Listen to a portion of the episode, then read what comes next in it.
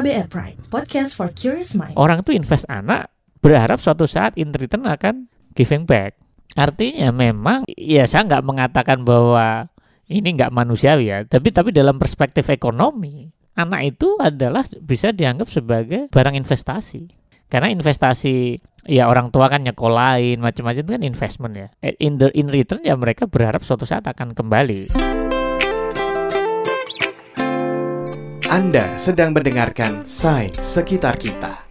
Dipersembahkan oleh The Conversation Indonesia dan KBR.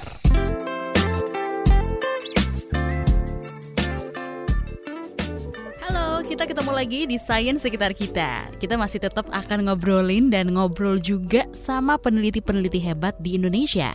Dan seperti biasa juga, aku nggak sendiri karena setiap episodenya aku selalu ditemenin sama the one and only Lutfi. Hai Lutfi.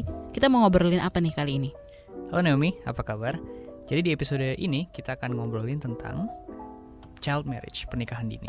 Wow, pernikahan, pernikahan dini gimana nih maksudnya? Ya bener banget. Uh, jadi ada loh ternyata riset yang mengungkap adanya hubungan antara bencana dengan angka pernikahan dini. Indonesia sendiri kan uh, istilahnya apa ya terletak di cincin api Pasifik dan kayak uh, prone to so many disasters ya ada gempa, tsunami, uh, banjir, gunung meletus, uh, you name it lah. Dan ternyata dampaknya itu nggak hanya korban jiwa, uh, kerusakan bangunan, penyakit dan sebagainya, tapi juga ada, ada hubungan ke peningkatan jumlah kasus pernikahan anak. Ah, kok bisa sih? Terus hubungannya apa coba?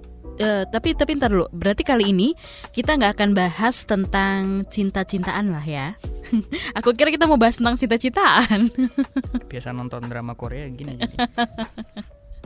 Ya ternyata ada hubungannya uh, dan kali ini kita akan bertemu dengan peneliti-peneliti di balik riset itu, Dr. Teguh Dartanto dan mahasiswa bimbingannya Ratih Kumaladewi. Keduanya berkolaborasi meneliti soal ini. Dr. Teguh sendiri itu adalah peneliti senior di Lembaga Penyelidikan Ekonomi dan Masyarakat (LPEM), uh, Fakultas Ekonomi dan Bisnis Universitas Indonesia. Dulu sebelum saya menjadi ketua departemen, saya adalah salah satu ketua research group namanya adalah uh, research group on poverty and social protection sehingga uh, kita sangat fokus isu-isu terhadap kemiskinan, isu-isu ketimpangan, isu-isu pembangunan dan juga proteksi sosial. Sementara Ratih saat itu dia statusnya adalah mahasiswi bimbingan S1-nya Dr. Teguh dan sekarang dia sedang S2 di Eropa. Um, halo, nama saya Rati. Uh, saat ini saya men sedang menempuh pendidikan S2 di bidang Public Policy and Human Development uh, di salah satu United Nations University, tempatnya di Maastricht, Belanda. Ini menarik sih dan to be honest aku penasaran banget deh sama korelasi antara kejadian bencana sama pernikahan anak ini. Gimana sih ceritanya kok bisa kepikiran gitu loh untuk ngeriset ini? Aku aja nggak kepikiran sama sekali karena memang ya mungkin belum ada mental peneliti kali ya. ya jadi uh, waktu itu kan waktu brainstorming session skripsi S1-nya ya, Dokter Teguh itu selalu pesan ke mahasiswa mahasiswa bimbingan ya kalau milih tema skripsi itu pilihlah topik yang uh, kamu suka untuk meneliti dan tapi dekat dengan realita gitu dan ini adalah topik yang yang dipilih oleh Ratih uh, yaitu child marriage atau perkawinan anak. Kenapa? Uh, ternyata it turns out bahwa topik itu sangat dekat dengan Ratih. Uh, salah satu anggota keluarganya uh, mengalami child marriage dan hal tersebut sangat membekas di hati Ratih.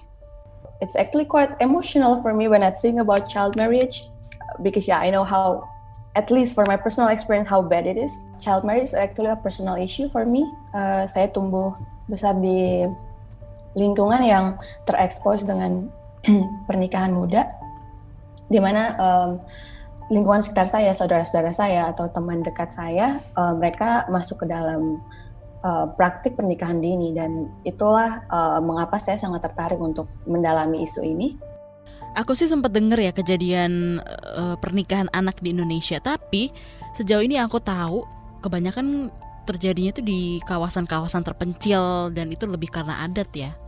Tapi sebetulnya gimana sih angka dari pernikahan anak di Indonesia ini khususnya? Jadi berdasarkan data dari Kementerian Pemberdayaan Perempuan dan Pelindungan Anak ya, KPPPA itu sekitar 11 persen uh, dari 80 juta anak di Indonesia itu sudah menikah sebelum usia 18 tahun. Kalau misalnya angka dari UNICEF itu bisa lebih tinggi lagi satu dari empat. Dan menurut uh, beberapa uh, kelompok advokasi yang cukup prominent, ini membuat Indonesia itu statusnya satu dari 10 negara dengan angka pernikahan anak tertinggi di dunia gitu. Cuman mungkin selama ini risetnya itu kan lebih banyak tentang penyebab nikah anak ya dalam misalnya konteks agama atau kultur budaya. Rati dan Pak Teguh ingin eksplor adakah pemicu lain yang lebih bisa menjelaskan gitu. Mereka kemudian memprediksi salah satu penyebab yang bisa memperparah child marriage itu adalah bencana. Kok bisa sih?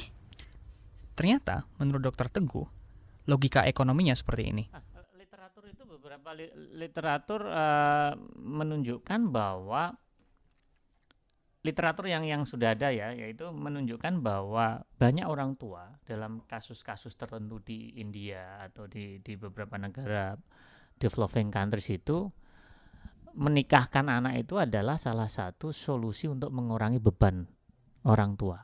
Ada apa gempa atau disaster atau apa pun uh, apa bisa jadi sumber penghasilan orang tua apa menurun atau lahan pertanian rusak perabotan ataupun sehingga kesejahteraan turun. Menikahkan anak e, perempuan itu akan mengurangi beban orang tua karena tanggung jawabnya berpindah kan. Dari fenomena ini kan kita bisa melingkan oh ada pernikahan dini, ada disaster, ada teori yang apa penelitian-penelitian yang sudah ada seperti itu ya ya sudah kita coba ramu.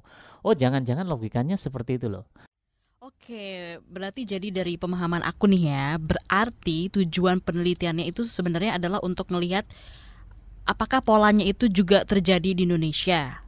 Terus kalaupun iya, itu gimana coba proses mikirnya orang tua dari terjadi guncangan finansial sampai memutuskan untuk menikahkan anak? Ya nggak sih? Ya, kurang lebih dua itu sih uh, tujuan penelitiannya. Dan untuk menjawabnya, Rati dan Pak Teguh menyilangkan dua data set gitu. Satu mengenai uh, usia pernikahan pertama dari sampel anak uh, perempuan dari seluruh Indonesia uh, yang ini datanya adalah diambil dari survei sosioekonomi nasional jadi kayak uh, first age of marriage gitu. Uh, kemudian di di cross check gitu dengan kondisi tempat tinggal uh, mereka. Apakah terjadi bencana di misalnya tahun itu atau uh, tahun sebelum itu? Kondisi ekonomi tempat tinggalnya seperti apa, um, mitigasi bencana dari desa tempat tinggalnya, for instance, tingkat kesejahteraan dan uh, seterusnya. Ini datanya diambil dari survei PODES atau potensi desa. Jadi dua dataset itu lalu dianalisis secara statistik. Dan hasilnya uh, selain misalnya hal-hal yang selama ini umum diketahui misalnya kayak desa yang mayoritas penduduknya beragama Islam itu memang punya kecenderungan angka pernikahan anak yang tinggi itu memang uh, terjadi di sini. Tapi ternyata ada hal lain yang muncul yang juga memiliki korelasi kuat. Yang menarik adalah yang cukup surprise memang early warning system atau apa pun lah uh, mitigasi lah daerah-daerah yang punya mitigasi yang baik itu memang cenderung uh, child meritnya itu lebih lebih sedikit. Ya, jadi dugaan mereka itu benar bahwa economic shock yang di sini direpresentasikan dengan bencana itu punya korelasi yang kuat dengan tingginya angka child marriage.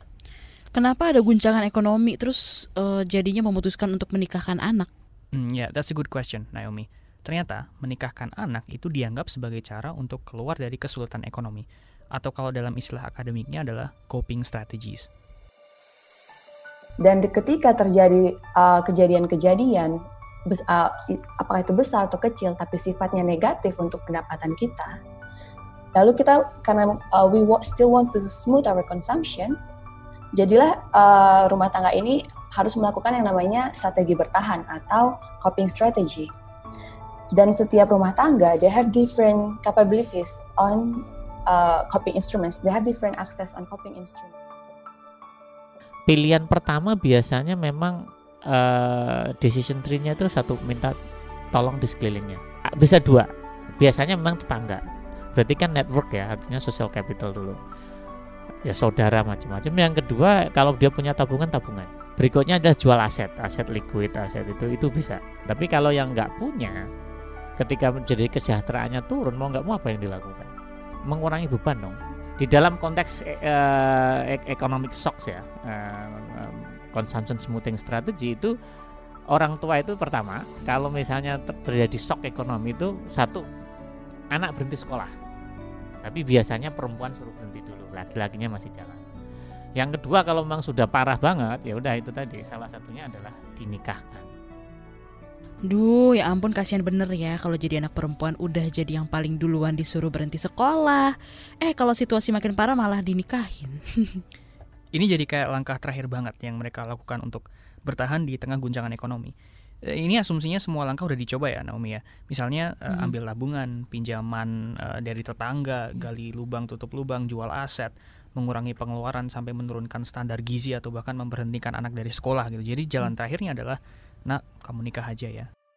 Mungkin at least ketika saya udah nggak punya semuanya, opsi yang semuanya itu nggak ada. Mungkin secara logis juga akan akan melakukan gitu loh. Dan juga misalnya bagaimanapun juga ada value yang mungkin saya juga terpengaruh mungkin dengan agama anak perempuan itu kan mungkin juga lebih lebih condong masalah safety ya ya safety atau sins atau apa menjaga anak ini sistem di kita adalah eh, misalnya ini di bawah suami berarti tanggung jawab suaminya itu adalah sebuah decision tree yang yang yang umum dan banyak terjadi di di negara berkembang ya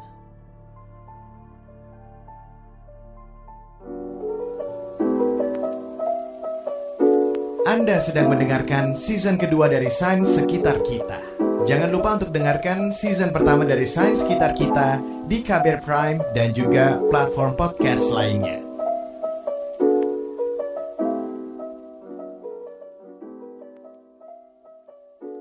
Kita kembali lagi di Sains Sekitar Kita. Kita masih ngebahas soal hubungan antara bencana dan kasus pernikahan anak yang memang ternyata ada hubungannya.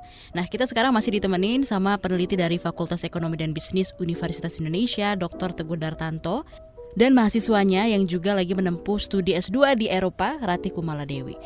Eh, kalau tadi kita udah sempat ngobrolin bareng sama Lutfi juga, kasihan sih memang terutama kalau anak perempuan ya itu udah yang paling duluan mungkin disuruh berhenti sekolah terus kalau situasi ekonominya makin parah ujung-ujungnya bukan hanya anak perempuan aja tapi mau siapa pun itu mereka harus rela untuk jadi korban tanda kutip untuk dinikahkan ya gak sih dan yang sedihnya lagi bisa dibilang ini jadi kayak barang investasi gitu Mhm. Eh, Kalau dokter Teguh sendiri menjelaskannya begini. anak itu akhirnya di- dianggap sebagai goods investment good. Karena anak apalagi dengan sistem di di negara berkembang seperti Indonesia yang yang sistem jaminan sosialnya itu nggak berkem- belum berkembang orang itu invest anak berharap suatu saat in return akan give back giving back. Artinya memang eh eh, ya saya nggak mengatakan bahwa ini nggak manusiawi ya, tapi tapi dalam perspektif ekonomi, anak itu adalah bisa dianggap sebagai barang investasi.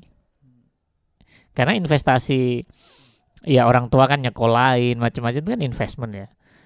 Eh, In the in return ya mereka berharap suatu saat akan kembali. Ya ya mungkin banyak orang seperti Dan- itu. Ini Naomi ya, sa- satu hal yang sering membuatku apa ya punya reservations atau keraguan gitu ketika misalnya memikirkan tentang pernikahan atau punya anak gitu yang aku rasa juga dimiliki oleh banyak orang di gen- generasiku kali ya.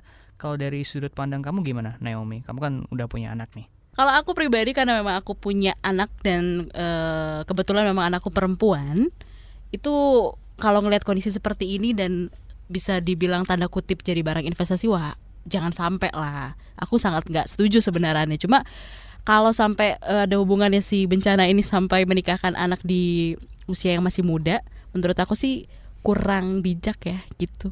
Eh, kalau mungkin respons pertama kita mungkin adalah, duh ini eksploitasi anak banget nih ya. Tapi ternyata dokter Teguh itu juga mengingatkan bahwa eh, kita tuh eh, kalau bisa jangan semudah itu ketika memberikan eh, penghakiman gitu ya.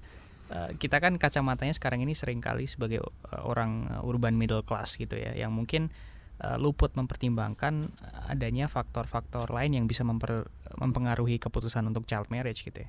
Misalnya nih, kondisi ekonomi kita di penjuru Indonesia ini kan luar biasa timpang banget. Ada economic inequality yang cukup besar. Dan itu membuat kemampuan kita untuk menghadapi economic shock itu jadi beragam juga.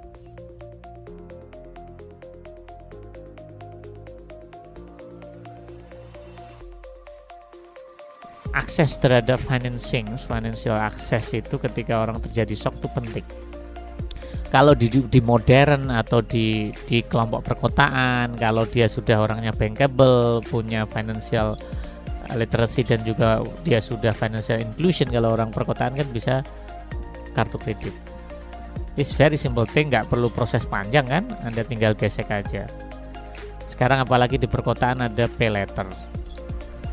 Pinjaman kan juga mulai banyak dengan fintech. Tapi ketika di pedesaan, akses terhadap kartu kredit kan nggak nggak banyak. Kalau misalnya ada akses finansial yang yang lebih mudah, saya rasa uh, orang itu juga mungkin nggak gegabah ya di dalam mengambil decision making ketika ada shock. Kemudian itu yang satu, yang kedua adalah adanya perbedaan generasi. Ini juga bisa mempengaruhi cara berpikir tentang pernikahan dan anak. Artinya memang um, dalam konteks sekarang melihat generasi kalian ini, marriage pasti akan molor. Anda pasti akan mengeksplor dulu apa your satisfaction tanpa harus punya anak dulu kan. Ya, terlepas misalnya agama apa pun Anda bisa sexually aktif kan? Terlepas ya kalau misalnya anda masih memegang agama dan agama nggak boleh ya itu terlah ini. Tapi kan sekarang juga persepsi orang pandangan orang terhadap hal itu kan juga mulai mengendor kan? Sehingga uh, uh, uh, anda ingin memiliki keturunan itu kan another purpose of marriage kan kalau misalnya kita itu equal ya dalam konteks Indonesia equal apa uh, developmentnya mungkin bisa ya uh, dengan sendirinya child marriage itu akan hilang tapi kita harus paham bahwa Indonesia is very very diverse and very very unequal. Dari sisi socio-economic development, dari sisi way of thinking. Dan berarti artinya kan hal-hal seperti ini child marriage, apa kesempatan kerja dan itu kan sangat tergantung dari kondisi bagaimana kita dilahirkan, kondisi tempat tinggal kita waktu kecil, kondisi keluarga dan seterusnya gitu. Alias uh, ini kan topik tentang privilege ya Naomi ya. Yes, dan ya mungkin lebih ke arah ketika ekonomi memang sulit, mungkin hal terpaksa kalau di film-film itu sampai anak itu dikorbankan untuk kamu nikah sih sama juragan ini supaya bisa memenuhi kebutuhan keluarga kita. Mungkin begitu. Kayaknya tontonan film kita beda ya kayaknya. nah, tapi kalau kita ngelihat dari fakta dan apa yang terjadi ini, apa nih yang bisa dilakukan? Tentu kita nggak pingin dong anak-anak perempuan di masa mendatang itu harus merasakan ini juga kan? Karena riset ini konteksnya adalah soal bencana ya, uh, maka ini mungkin yang harus jadi sorotan pertama kita. Secara alami, Indonesia itu punya potensi uh, bencana yang besar kayak frekuensi terjadi bencana itu cukup besar di sini. Artinya semakin banyak bencana, ada kemungkinan bahwa semakin banyak terjadi kasus perkawinan anak karena banyak yang nggak siap dengan economic shock yang ditimbulkan oleh bencana misalnya. Maka solusinya menurut Dr. Teguh yang utama adalah memperbaiki ketahanan masyarakat atau ketahanan desa terhadap bencana supaya semakin resilient dan tahan terhadap bencana di masa depan. Dari pengalaman apa riset apa literatur yang lain yang pertama memang ketika ya satu mitigasi terhadap bencana itu uh, disaster mitigation itu very important. Di kita itu kan uh, jarang melakukan persiapan kan kita itu selalu reaktif. Artinya uh, disaster mitigation itu one part. Jadi dari studi saya kemarin uh, pakai data uh, Podes itu adalah kayak semacam sensus uh, desa di Indonesia tahun 2014 hanya 4% desa di Indonesia punya uh, alat keselamatan tersedia seperti perahu perahu karet dan sebagainya uh, tersedia untuk respon bencana. Jadi hal ini mungkin bukan the whole picture, but it's an indication that there's a lot of things need to be done in this mitigation uh, aspect of uh, disaster readiness in our country. Dampak bencana itu bisa dikurangi sehingga impact negatif impactnya uh, terhadap kesejahteraan keluarga itu bisa di, dikurangi ketika itu maka ketika dampaknya kurang maka choice dari rumah tangga itu nggak harus sampai opsi terakhir gitu. menikahkan anak itu kan opsi terakhir bisa menggunakan opsi-opsi yang ada. Hal lain yang juga nggak kalah penting itu adalah memperhatikan kelompok yang lebih rentan ketika timbulnya bencana. Tapi kalau aku ngelihatnya gini nih, masyarakat yang tinggal di wilayah rawan bencana kayak banjir, gempa atau longsor gitu kan, berarti beresiko tinggi dong ya keluar masuk pengungsian gitu. Dan kalau kita tahu sih pengungsian itu sering nggak layak ditempatin lah. Semua orang ngumpul di satu tempat berjam-jam, terus pakai fasilitas bareng-bareng dan gak jarang juga banyak kejadian kasus pelecehan seksual di situ kan. Jadi orang tua kan merasa khawatir kan sama keselamatan anak perempuannya. Jadi mending mungkin cepet-cepet dinikahin biar ada yang ngejagain gitu. Bener gak sih? Iya, bener banget Naomi. Jadi uh, Pak Teguh dan Rati ketika aku ngobrol sama mereka juga menekankan uh, hal ini juga gitu karena dalam proses riset mereka ada banyak literatur yang juga menyebutkan demikian gitu. Uh, mereka sempat mengatakan seperti kedua ini. itu adalah respons bencana untuk pem dari pemerintah sendiri hal yang penting adalah untuk aware bahwa ada vulnerable groups yang mereka bisa lebih rentan untuk mas uh, terdampak dari bencana ini. Dan untuk kasus uh, studi skripsi saya dia di sini anak perempuan. Mereka ada kemungkinan loh anak ini berhenti sekolah dan juga uh, masuk ke dalam pernikahan dini karena concern orang tua salah satunya to alleviate their burden but at the same time ada juga studi yang menunjukkan karena orang tua itu uh, mereka khawatir dengan tempat pengungsian yang tidak aman seperti itu so they think it's the way to save uh, their young girls. Uh, kalau pendapat aku ya, sebaik-baiknya solusi itu adalah menaikkan kemampuan ekonomi masyarakat. Jadi nggak usah mempertimbangkan sampai uh, pilihan itu menikahkan anak gitu. Dan tentu aja kesadaran soal pendidikan itu kan penting buat semua anak, nggak cuma anak laki-laki aja. Yap, benar banget. Poin ketiga yang juga ditekankan oleh Pak Teguh dan Rati itu juga adalah pendidikan. Ketika di jangka panjang, education is is the most powerful karena dengan education satu Anda mempospon usia kan karena dia harus beraktivitas terus pendidikan. Yang kedua dengan education itu bisa membuka kesempatan orang untuk another activities. Ya kan? Dengan adanya pendidikan maka dia bisa ada kesempatan kerja. Orang kesempatan kerja akan molor lagi. It makes me okay. I realize how important equal equal opportunities for everyone. How if everyone have the I feel like I consider myself lucky because I have the opportunities to have a uh, higher education and then to access information that are in urban areas, to have inspiration about my career. So I think this is the the one of the foundation about the early marriage phenomenon.